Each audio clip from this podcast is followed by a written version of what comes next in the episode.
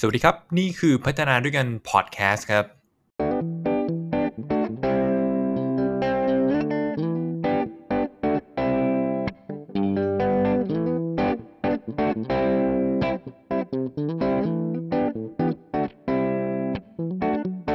ต้นทุนในชีวิตเราไม่พอนะครับ แล้วเราจะสร้างความมั่งคั่งได้ยังไง เราจะหามาจากไหน คุณก็มีคุณค่าในตัวคุณว่าคุณเก่งเรื่องอะไรถนัดเรื่องอะไร คุณไป connect กับเขา เพื่อให้เขาเองก็ได้เลเวอเรจตัวคุณเองเช่นเดียวกัน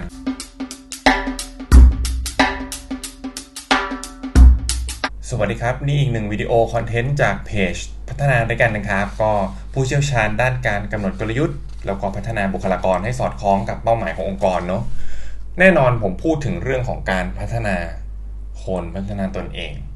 อีกเรื่องหนึ่งที่มันสำคัญมากๆเลยเรื่อง ก็คือเรื่องของเป้าหมายแล้วคุณพัฒนาทั้งหมดไปเพื่ออะไรอะ่ะ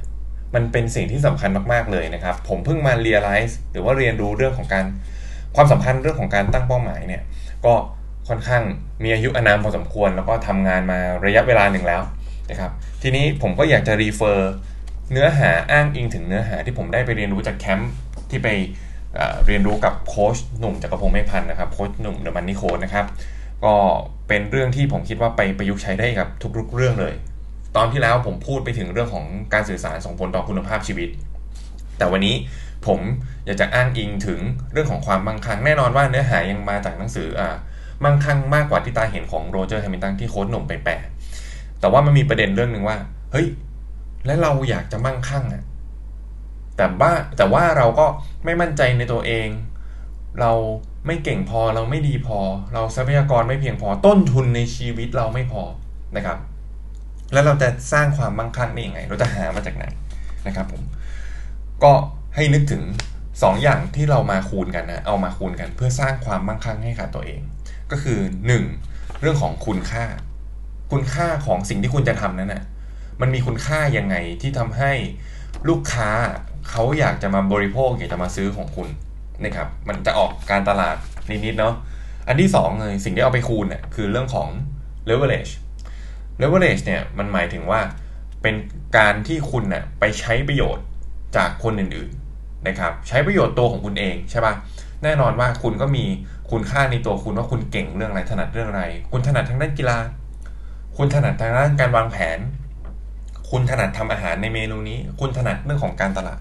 คุณเลเวลเล e ตัวเองได้ แต่แน่นอนว่ามันไม่บูสต์ตัวเองครับ มันไม่พาตัวเองสำเร็จได้เร็ว กว่าเดิมแน่ถ้าเกิดว่าคุณยังพึ่งพาแต่ตัวเองอยู่นะครับ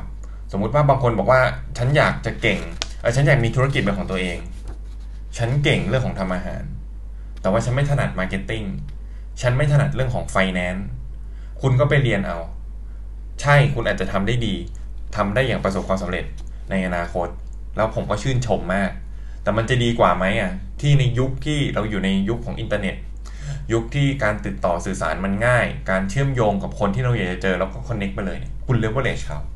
ไปใช้ประโยชน์จากพวกเขานะฮะแน่นอนว่าการใช้ประโยชน์นั้น เราไม่ได้บอกว่าคุณไปหักหลังเขา คุณไปโกงเขา แต่ว่าคุณไปคอนเน็กกับเขา เพื่อให้เขาเองก็ได้เลเวอเรจตัวคุณเองเช่นเดียวกัน มันต้องเป็น mindset ที่ว่าวินวินทั้งคู่พอผมฟังแบบนี้แล้ว ความคิดความเชื่อของผมมันทลายไปมากมายหลายอย่างนะครับผมย้อนกลับไปตอนที่แล้วลองไปฟังกันอีกทีการสื่อสารส่งผลต่อคุณภาพชีวิต และส่งผลไปสู่ความมั่งคั่ง ดังนั้นถ้าคุณอยากจะ leverage คนอื่นได้ แล้วคุณก็อยากให้คนอื่นมา leverage ตัวคุณเอง เพราะมันวินวินทั้งคู่ คุณต้องปรับวิธีการสื่อสาร คุณต้องเอาวิสัยทัศน์มาแชร์กัน แล้วคุณต้องสื่อสารออกไป คุณนั่งเงียบๆอยู่คนเดียว ความสำเร็จนั้นมันไม่เกิดนะครับผม นะครับย้ำกันอีกทีเนาะว่าหนึ่งการที่คุณอยากจะมั่งคั่งประสบความสำเร็จ ถอยกลับไปว่า เฮ้ย แล้วตัวเรานะครับมีคุณค่ายังไง เรากำลังสร้างคุณค่าอะไรให้กับผู้บริโภคนะครับผมนึกง่าย ๆ สิ่งที่คุณกำลังจะทำนั้น มันมี uniquely ยังไง มันแตกต่างยังไง มันมี identity ยังไง ผมว่าอันนี้มันเริ่มไปแตะ marketing กับอันที่ 2 ก็คือมัน contribute มันเอื้อประโยชน์อะมันสร้างประโยชน์ให้กับผู้บริโภคยังไง ให้กับสังคมยังไง ใช่ไหมครับ และหลังจากนั้นคุณรู้ตัวว่าคุณไม่ถนัดอะไร คุณต้องไปเลเวอเรจคนอื่น ผ่านการสื่อสารที่ inspire ที่นำตัวคนเอง ไปเลเวลเลชคนอื่นให้ได้ เช่นเดียวกัน เราคิดแบบ win-win เราเองก็จะเป็นเลเวลเลชของคนอื่น เช่นเดียวกัน พูดมันออกไปครับ คุณอยากทำอะไร สร้างมันขึ้นมาครับ ผมเชื่อว่าคุณจะสามารถประสบความสำเร็จในเรื่องนั้นได้ ก็ฝากกันไว้นะครับ ถ้าเกิดว่าใครมีข้อสงสัยทักกันมาได้นะครับ ตามรายละเอียดที่จะขึ้น